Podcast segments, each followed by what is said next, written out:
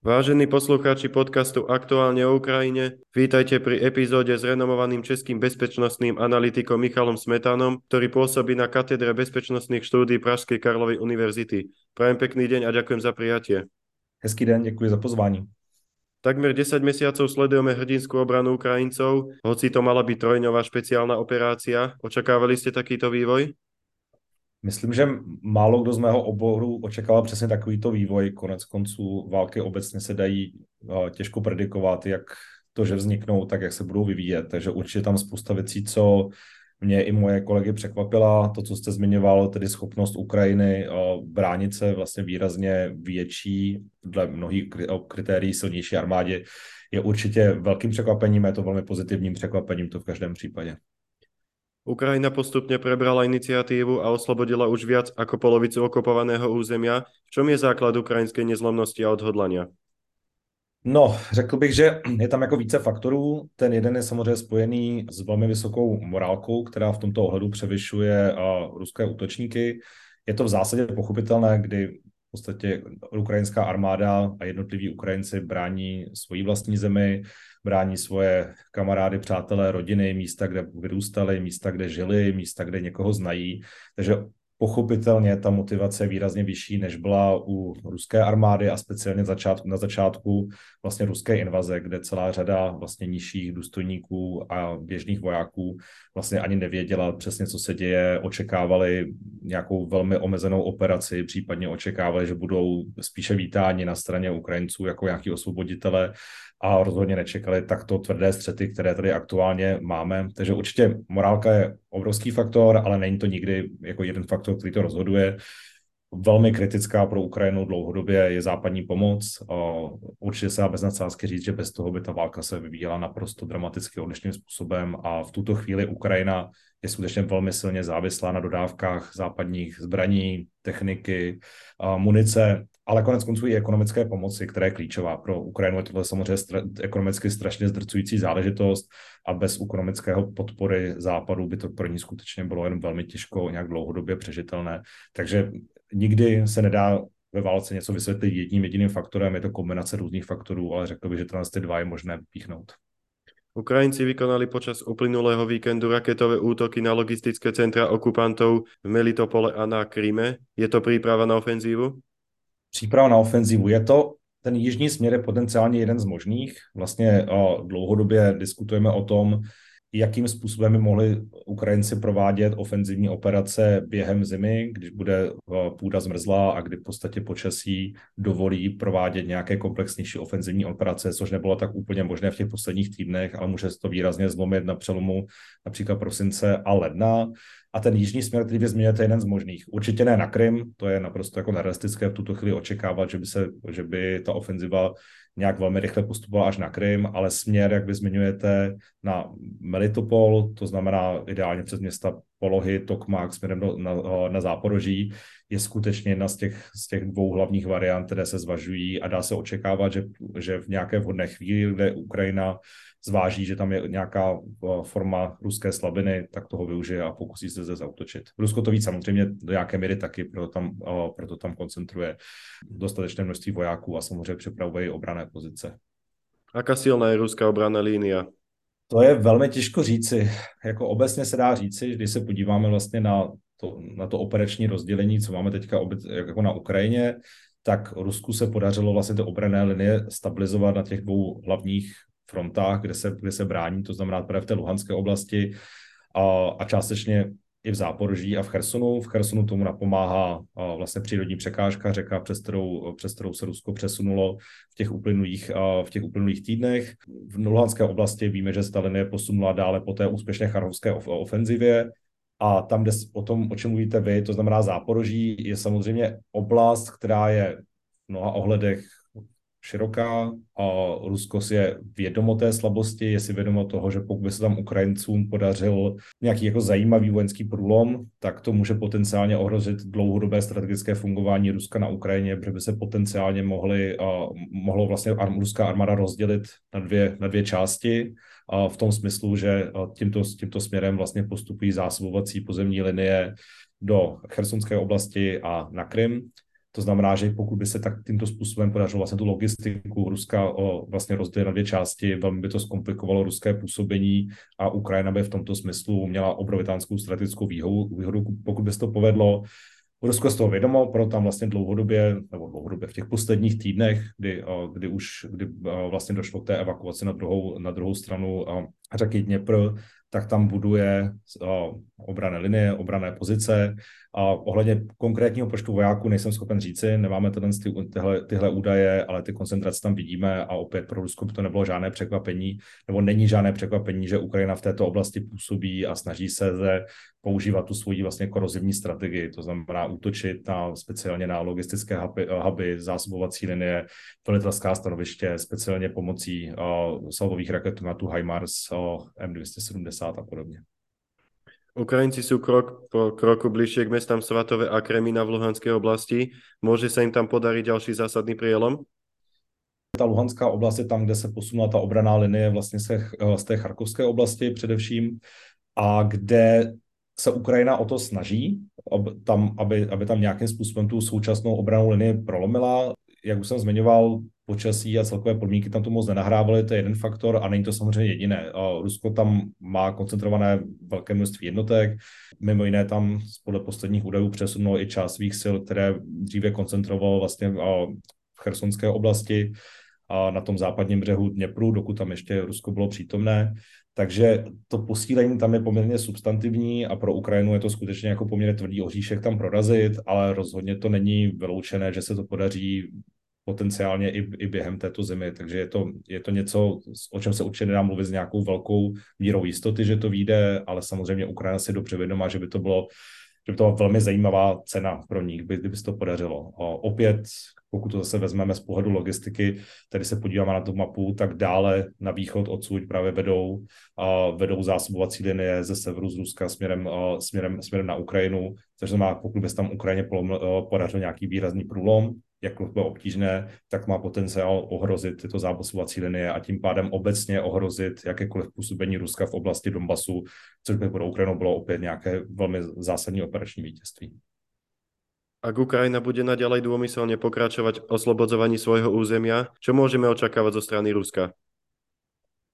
Ze strany Ruska rozhodně můžeme očekávat v těch příštích měsících snahu nadále konsolidovat své síly a vlastně v těch klíčových místech, o kterých jsme mluvili, kde Ukrajina se pokouší o ofenzivu, tak tam nějakým způsobem tu frontu mít stabilní a bránit, bránit v podstatě těmto ukrajinským útokům. To je ten hlavní cíl.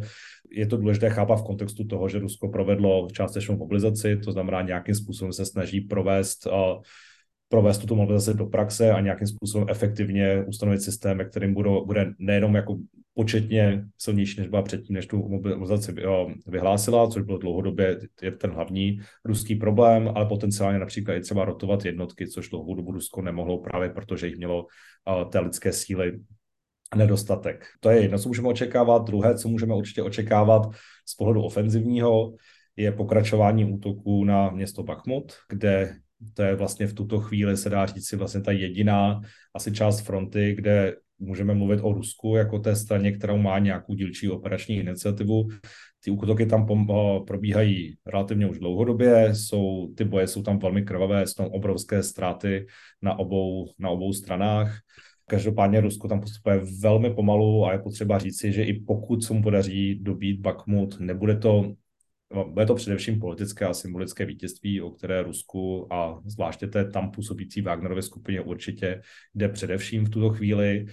Dříve se předpokládalo, že by Rusko díky tomu mohlo vlastně potom dále ještě postupovat na západ směrem k městům Slavianska Kramatorsk. To byl vlastně ten původní plán, jako odkud pokračovat od města Bakhmut, které samo o sobě není zase strategicky důležité ale vlastně od té doby, kdy se Ukrajině podařila ta zmíněná charkovská ofenziva a vlastně si podařilo vytlačit celý ten severní směr, odkud Rusko vlastně chtělo toto město obklíčit a pokračovat z více směrů, tak je ten cíl velmi nerealistický a nedá se očekávat, že pokud se něco dramaticky nezmění, například pokud uh, Rusko nebude schopné jak dlouhodobě tyto, se stabilizovat, výrazně posílit a vlastně změnit, proměnit tu mobilizaci do nějakých silnější ofenzivní kapacity, tak se asi nedá očekávat, že ani v této oblasti to bude nějaká dramatická změna.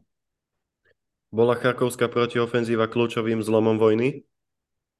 To je velmi těžko říci. Já ten termín klíčový zlom jako úplně nerad používám, protože to se lépe hodnotí z nějaké retrospektivy až po několika letech, kdy ta válka skončila a spíše než kdy ta válka zatím jako probíhá. Takže určitě to bylo velmi významné a to z mnoha úhlů pohledu, samozřejmě psychologicky, protože to bylo poměrně značné vítězství, bylo to vám významné ze, z logiky signalizace směrem na západ, že Ukrajina je vůbec schopná tyto ofenzivy provádět a tím pádem má smysl poskytovat další západní podporu. Samozřejmě se čistě jako operačně na opravdu o velmi rozsáhlé území, které bylo osvobozeno ve velmi krátké době, takže samozřejmě i z tohoto pohledu je to důležité, je to důležité samozřejmě z pohledu humanitárního, kdy se podařilo vlastně dostat z dostřelu běžného dělostřelectva i taková důležitá prostě místní centra, jako je například město Charkov a podobně. Takže těch důvodů, proč to bylo významné, je určitě mnoho. Asi budoucnost teprve ukáže, jak moc, jak moc ještě významné to v tom širším, širším kontextu bylo a samozřejmě významné to rozhodně bylo, to se dá říct. Putin sa opakovane vyhráža možnosťou použitia jadrových zbraní. Máme sa aktuálně čeho obávať? Takhle, jako v každém konfliktu, kde jednou ze stran je jaderná velmoc a je v situaci, kdy nějakým způsobem se jedná o konflikt, který je pro ní jako významný a je tam nějaké velké riziko, že pokud ten konflikt konvenčně prohraje, tak by to mohlo znamenat nějaké silné politické otřesy, což toto všechno na Rusko platí, tak je na místě být na pozoru a sledovat to velmi bedlivě. Zároveň dá se říct, že ta šance od začátku konfliktu stále je velmi malá, že by k tomu skutečně došlo. Je to spíše o tom, že pokud by k tomu došlo, tak ty konsekvence jsou tak velké, že tomu skutečně musíme věnovat velkou pozornost. Ta šance z mé perspektivy, jako to nemáme šanci nějak přesně spočítat, se spíše v těch posledních měsících snížila právě tím, že Rusko udělalo tu velké politické rozhodnutí jako mobilizovat a v tuto chvíli ty možná rizika a náklady použití jedených zbraní spíše převažují jakékoliv možné benefity. Takže v tuto chvíli ta šance je spíše menší. Viděli jsme jako samozřejmě ta nějaká forma jedený výhružek nebo vůbec pracování jako s to jedenou hrozbou v nějaké, v nějaké signalizaci v ruské debatě se tam opakovaně objevuje, to znamená, vědomé tomu pozornost, ale v tuto chvíli asi nenahrává tomu, že by měl být ten moment, kdybychom měli být více znepokojeni, než to bylo třeba pár měsíců zpátky. Ale samozřejmě západní státy, speciálně Spojené státy, tomu věnují velkou pozornost, protože ta rizika jsou velká. Vy ste spomenuli už čiastočnú mobilizáciu. Môžeme očakávať v budúcnosti ďalšie vlny mobilizácií? Pravděpodobně se to, pravděpodobně ano, myslím, že to je velmi reál, reálná představa. Vlastně po té, co proběhlo to první kolo té částečné mobilizace, tak o, nastoupil vlastně další, další sekvenční vlastně nábor branců, který, který je pravidelný a který v podstatě teďka do nějaké míry okupuje ty hlavní jakoby, tréninkové kapacity Ruska. To znamená, že v tuto chvíli nebylo úplně možné to další kolo provést a dá se očekávat, že vlastně toto, tento další cyklus nabírání branců bude ukončen mnoho analytiků očekává, že, že může ta částečná mobilizace pokračovat vlastně v tom legislativním systému, který aktuálně je v Rusku nastaven směrem k mobilizaci, tak to možné je formálně a dá se předpokládat, že, že toho Rusku bude chtít využít. Ak nemali kvalitné vybavenie pre prvú vlnu mobilizácie, ako bude vyzerať tá druhá? Opět velmi těžko říci. S vybavením je problém a nejen s vybavením. Je tam problém a, s velením, kde prostě není dostatek důtojníků, který by to, těmto jednotkám a, velel zásobování. Samozřejmě ta morálka je velmi nízká. Víme, že už v té první vlně velká část, a, velká část Rusů se rozhodla radši uvrhnout ze země, než aby vlastně riskovala, že, že, budou, a, že budou mobilizováni. Takže těch problémů je tam celá řada. A vždycky je potřeba být na paměti, že i ze všemi těmito problémy se jedná o skutečně velkou masu lidí. Je to ten vlastně hlavní jako ruský problém dlouhodobě v této, v této vojenské kampani. A takže i tak je to nějaká hrozba, kterou musíme vnímat jako, jako reálnou a jako něco, co se může nějakým způsobem projevit. Konec konců to, že Rusko mobilizovalo už do nějaké míry, ten projev vidíme, že, že skutečně alespoň do nějaké míry ty linie bylo schopné stabilizovat a je pravděpodobné, že by to nebylo pro něj nebo že by to pro ně bylo výrazně obtížnější, kdyby k té mobilizaci nepřikročil. To znamená, tyto problémy, které, které se zmínil vy, i které jsem já potom ještě, ještě dodal několik dalších těchto problémů já, tak se dá očekávat, že budou pokračovat, ale i tak to pro Rusko v zásadě může být krok, který mu může potenciálně pomoct. Proto taky Ukrajina bere velmi vážně a takové ty hlasy, které v podstatě říkali, že ta mobilizace bude Rusku k ničemu a nemůže se projevit, tak na Ukrajině jste slyšeli výrazně méně. Tam samozřejmě ta ta nervozita z toho, že to nějakým způsobem Rusku pomoct může, tam je i se všemi těmi problémy, které jsou s tím spojené. Zásadným zlomom by určite bola zmena pri kormidle v Kremli. Ambíciu nahradiť Putina má údajne Prigožin šéf Wagnerovcov. Vidíte to ako reálny scenár? Přímě moc ne. nemyslím si, nemyslím si. Já rozhodně nejsem odborník na uh, ruskou domácí politiku, tam si myslím, že jsou uh, mnohem fundovanější lidé, které se na toto zeptat ale myslím, že nic nenasvědčuje tomu. Zaprvé nic nenasvědčuje tomu, že by skutečně v Rusku aktuálně hrozilo, že by tam došlo k, výmě, k výměně na, na místě hlavy státu a pokud to bude, tak šéf Wagnerovy skupiny je podle mě velmi nepravděpodobná volba. Vojna na Ukrajine zatriasla globálnou bezpečnosťou. Bude spúšťačom reforiem OSN, aby vedela účinně zabránit inváziám? Já naprosto rozumím tomu, proč se na to lidé ptají. Samozřejmě pro každého, asi lidsky i včetně mě, je to vždycky velmi frustrující situace koukat se na to, když nějaký stát nějakým zásadním způsobem poruší a mezinárodní právo a takto flagrantním způsobem vlastně zaútočí na jiný stát. To v každém případě zároveň v minulosti jsme viděli celou řadu takovýchto porušení, nebudu rozhodně srovnávat, které byly jako méně či více, více závažné, to není, to není vlastně ta poenta, o které bych chtěl mluvit. Jde spíše o to, že OSN jako systém je v tuto chvíli velmi těžko reformovatelný bez toho, aby jako se na tom shodla samozřejmě ta drtivá masa států a nedomnívám se, že by tam skutečně se pro toto našla podpora. Ono je další věc, že z pochopitelných důvodů válka na Ukrajině je něco, čemu my jako Evropané, zvlášť my ve východní Evropě, věnujeme obrovskou pozornost. Je to naprosto na místě, je to konflikt, který se odehrává velmi blízko našich hranic. Ukrajinci jsou nám mnoho lidech velmi, velmi blízcí a je proto celá řada historických důvodů, ale je potřeba být realističtí s tím, že velkou část světa to až ze tolik jako nás nezajímá. Tím neříkám, že to není významná událost z pohledu celosvětového, ale ten rozdíl, do jaké míry ten konflikt jako pokrývá, do jaké míry se o to vlastně populace, ale se zabývají, je velmi asymetrický z pohledu toho, jak moc o to zabývá Spojené státy a Evropa versus například stát, spoustu států globálního jihu které to možná nevnímají až zas tak silně jako my a rozhodně ne jako impuls, který by v tomto směru měl uh, přispět k nějaké zásadnější reformě. Konec konců pro spoustu států ty důvody pro reformu jsou možná i na nějaké úplně jiné úrovni. Můžeme se o tom, jak narůstá moc států, jako například Indie a podobně, které cítí, že by vlastně se ten systém měl reformovat potenciálně jinak a z nějakých ještě jiných důvodů, že třeba vlastně už nebere ohled na to, jakým způsobem je vlastně moc distribuována v tom současném systému. Takže ta, je to velmi složitá otázka a rozhodně se to nevypadá tak, že by byl nějaký globální koncenzus, jak ty pravidla posunout tak, aby na tom se většina států v tuto chvíli shodla. Takže bych byl skeptický k tomu, že by se něčemu podobnému jako schvalovalo, jakkoliv naprosto rozumím samozřejmě pocitu mnoha lidí, že že Spojené národy tomuto nebyly schopny zabránit. Je to bohužel nějaká den za to, že skutečně tam máme těch pět států, stálých členů Rady bezpečnosti s právem beta, kde bohužel jeden z nich je aktuálně tím útočníkem, který ty pravidla porušil. Nebylo by správné jich vyloučit? No, ale to se nedá. to prostě formálně nejde. To je ten problém. Jako správně. A hlavně otázka, to je jako, zaprvé to jako formálně nejde, a druhá, pokud, pokud Rusko je jakoby součástí toho rozhodovací mechanismu jako stálý člen Rady bezpečnosti, ale otázka je, jako čemu by to pomohlo, jako čemu a pomohlo skutečně tolik vyloučení Japonska a ze společenství národů před druhou světovou válkou. Je to něco, co co by nějakým způsobem pomohlo jako dlouhodobé stabilitě systému. Jako já jsem jeden z, samozřejmě z těch, kteří si přeje, aby Rusko tuto válku prohrálo, aby Ukrajina osvobodila veškerá svá území a Rusko na to zásadním způsobem doplatilo a pevně doufám, že prostě Rusko v Rusku to dlouhodobě povede k nějaké reformě, říkám, že doufám, neříkám, že to předpokládám, to jsou dvě různé věci a doufám, že to nějaké domácí reformě, díky které by se potom v nějakém dlouhodobém horizontu podařilo Rusko nějakým způsobem začlenit do, toho, do té bezpečnostní architektury tak, aby se toto už jako nikdy neopakovalo ale je to samozřejmě běh na dlouhou trať.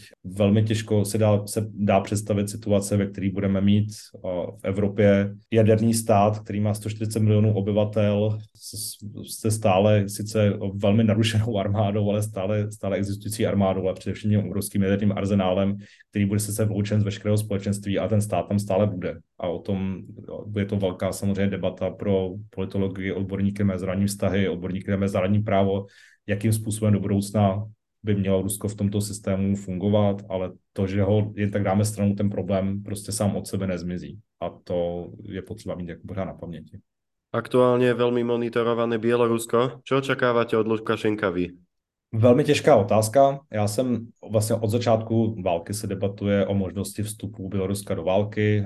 Bělorusko samozřejmě v této válce hraje velmi nešťastnou úlohu někoho, kdo rozhodně nějakým způsobem facilitoval ten, ten ruský, ruský útok a Rusku pomáhá v mnoha ohledech, ať tím, že mu poskytuje území pro tu invazi, nebo tím, že mu i třeba v posledních měsících dodává poměrně intenzivně i vojenskou techniku ze svých skladů. Stále zůstávám velmi skeptický k tomu, že by se Rusko přímo, Bělorusko, pardon, přímo zapojilo do konfliktu. Myslím, že pro uh, Lukašenka tam jsou velké politické náklady a obrovská politická rizika, kdyby potenciálně by to mohlo vést k nějaké dynamice, která by mohla přímo ohrozit jeho vlastní režim. Takže jsem v tomto velmi dlouhodobě skeptický, jakkoliv naprosto věřím tomu, že Rusko dlouhodobě tlačí Bělorusko, aby se aktivněji zapojilo, takže je určitě mezi nějakými dvěma blízkými kameny. Je, není to pravděpodobně úplně tak jako snadné rozhodování. Takže spíš bych se předal k tomu, že v případě Běloruska k tomu nakonec nedojde, že stále budou ruští vojáci cvičit Bělorusku a bude vlastně tato hrozba stále ve vzduchu jako něco, co musí fixovat ukrajinské jednotky vlastně, vlastně směrem k této oblasti, protože tam ten protiútok je vždy, vždy možný, teoreticky se dá, se dá vždy očekávat. Myslím, že k nakonec nedojde, ale rozhodně to není něco, na co bych si vsadil s nějakou 100% mírou jistoty. Řekl bych, že ta šance, že by se Rusko zapojilo, jakkoliv si myslím, že to spíše nepravděpodobné, se v těch posledních měsících spíše zvýšila. Vy ste to už spomenuli v úvode, dôležitá je spojenecká podpora, ktorá proudí na Ukrajinu. Vydrží až do úspěšného konce? Já v to pevně doufám. Je to něco, s čím na západě musíme opravdu počítat. Myslím, že pro spoustu lidí je velmi těžko představitelné, jak moc ta válka je jenom samozřejmě ekonomicky nákladná, ale i z pohledu toho, jaké, jaký materiál tam dodáváme, jak moc velká ta spotřeba je. A je potřeba mít na paměti, že obecně ofenzivy jsou v tomto ohledu mnohem náročnější, například jako na munici a celkově na vybavení, techniku, kterou potřebujete. A tím pádem ta západní podpora musí být především dlouhodobá a kontinuální. A vlastně pokud by v nějaké fázi jako by úspěch přišel na to, že už jako to bylo dostatek, tak prostě není to až zase tak nepředstavitelné, že, že Ukrajině by ta munice relativně rychle došla a tím pádem jakékoliv její snahy by nakonec pravděpodobně přišly v Němeč. Takže já v to pevně doufám, je to rozhodně to není snadné a rozhodně to je i velká výzva samozřejmě pro západní vlády, aby se snažila svým, svým obyvatelstvem pro tyto kroky najít dlouhodobou podporu. Je to něco, co musí brát a co musí brát v úvahu celou dobu. Je potřeba mít na paměti, že samozřejmě zde máme velké části obyvatelstva, pro které, kterým je potřeba jako vysvětlovat důležitost tohoto kroku. Je potřeba mít na paměti, že to určitě vyžaduje i nějakou formu rozumné sociální politiky, aby nějaké jako širší masy skutečně tuto politiku dlouhodobě podporovali a věřili, že to není na jejich úkor. To jsou takové, to už jsou spíš otázky pro domácí politiku, ale z pohledu čistě vojenského Ukrajina tu ty dodávky dalších jako zbraní, techniky, munice, materiálu potřebuje, říká si o to a určitě to není otázka jako několika málo měsíců, je to pravděpodobně mnohem, mnohem další budoucnost. Takže pevně doufám, že tak bude a ještě bych jenom potrhl prostě tu důležitost té ekonomické podpory, kde prostě, když se sami podívá na to území, jak jak velkou část toho území vůbec jako Rusko zabralo, jak moc to zkomplikovalo ukrajinské působení, ukrajinský export, vlastně jakýkoliv, jakýkoliv obchod, jak velkou část HDP vlastně v tuto chvíli Ukrajině spotřebovala tato válka. Je potřeba mít napomínat, že Ukrajinu potřebuje i tuto ekonomickou pomoc a jsou to velké částky. A takže mějme to na paměti a já pevně doufám, že ta podpora bude kontinuálně bude pokračovat. Jednoduchá zároveň zložitá otázka na záver. Oslobodia Ukrajinci celé svoje územie a kedy sa tak stane? Nikdo z nás neví. Já považuji ten cíl minimálně vojensky osvobodit ta území okupovaná Ruskem po 24. únoru letošního roku, ten považuji za velmi realistický a myslím, že jeden z těch možných plánů, jak by podstatě Ukrajina mohla tuto válku vyhrát, je vojensky osvobodit tato území a potom se dostat do nějakých jednání s Ruskem, ve kterých by se nějakým způsobem vyřešila i otázka, otázka Krymu. Obecně otázka obývání Krymu je asi v tuto chvíli ta nejcitlivější, je to něco, čím se analytici hodně zabývají, do jaké míry je to realistické, že by se i toto povedlo čistě tou jako vojenskou cestou Ukrajině. Rozhodně platí, že Ukrajina má z pohledu jak mezinárodního práva, tak veškerých jako základních princip, principů etiky v, mezinárodním, v mezinárodní politice má právo osvobodit veškerá území okupovaná Ruskem, tedy i ta, která Rusko nelegálně anektovalo v roce 2014. To v každém případě platí. Všichni pevně doufají, že ta vojenská ofenziva Ukrajiny bude, bude úspěšná ve všech, ve všech ohledech ale samozřejmě těžko říci, co všechno bude možné. Pořád platí, že většina válek, drtivá většina válek nakonec skončí nějakým vyjednáváním, to pořád platí, takže i zde se nabízí tato možnost, ale zároveň pořád platí a to pořád zdůrazňujeme, že jakže jakkoliv není diplomacie prosté slovo a je potřeba mít na paměti, že prostě diplomacie je ve finále něco, co ten konflikt by mělo ukončit, tak v tuto chvíli pro Ukrajinu do vlastně do uzavírat jakoukoliv například dohodou pro příměří je velmi nevýhodné a Ukrajina v tuto chvíli, zvlášť, že má tu velkou strategickou iniciativu, v tuto chvíli může využít vlastně některé ruské slabosti, že se ještě stále nepodařilo proměnit tu mobilizaci do plného efektu, že má Ukrajina k dispozici západní zbraně, které umí velmi dobře používat, by měla vlastně využít té iniciativy a pokusit se vojensky osvobodit toho území co nejvíc. Je to ukrajinská strategie, je to strategie, se kterou Západ souhlasí, podpoří Spojené státy, podpoří Evropská unie, vlastně veškerý spojenci na to.